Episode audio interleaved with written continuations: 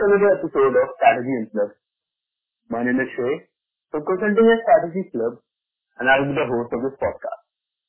In today's podcast, we'll be discussing about COVID-19 response strategy for companies and financial institutions. I have a plea to begin. The Secretary of Consulting and Strategy Club will be telling us about the strategies in detail. COVID-19 is a huge global human challenge that carries with it the economic fallout.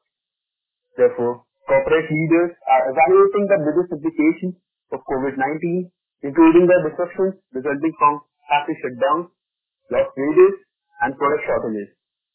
The path ahead is considerably filled with uncertainties and shocks to both the demand and the supply side. So, thirdly, in these uncertain times, what should be the response framework for companies?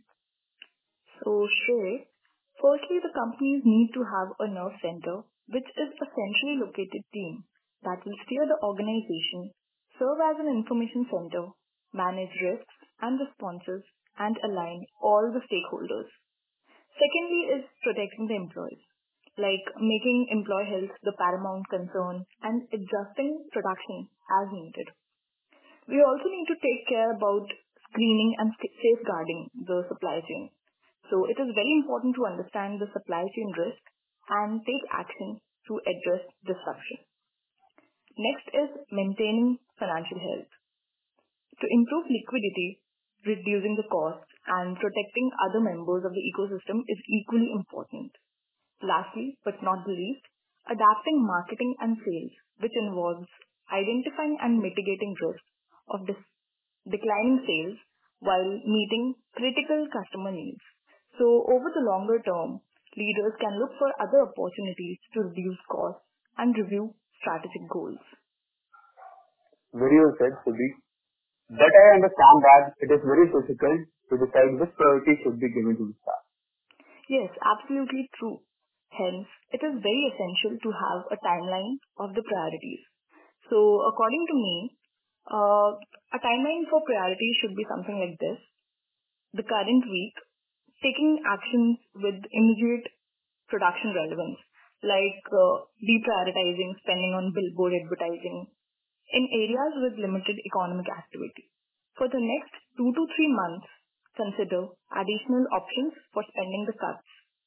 After making cuts that produce immediate results, companies should conduct a more comprehensive spending review.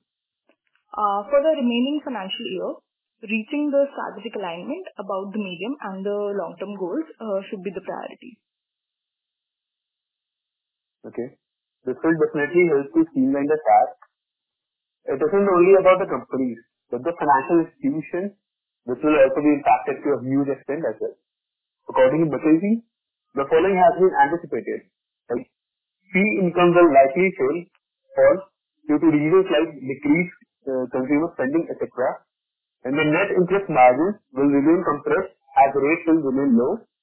Increased costs may be incurred due to remote work setup and credit losses may increase among some sectors. So, to minimize the damage uh, to their portfolio, what should uh, banks do? That's actually a good question. So the banks need to apply testing tools along with close monitoring. In doing so, five key points need to be kept in mind.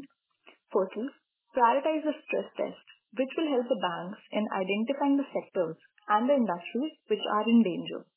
This identification will help banks in quick analysis and monitoring of the data, which will provide a broader picture of the whole economy. Secondly, identify the worst impact scenario.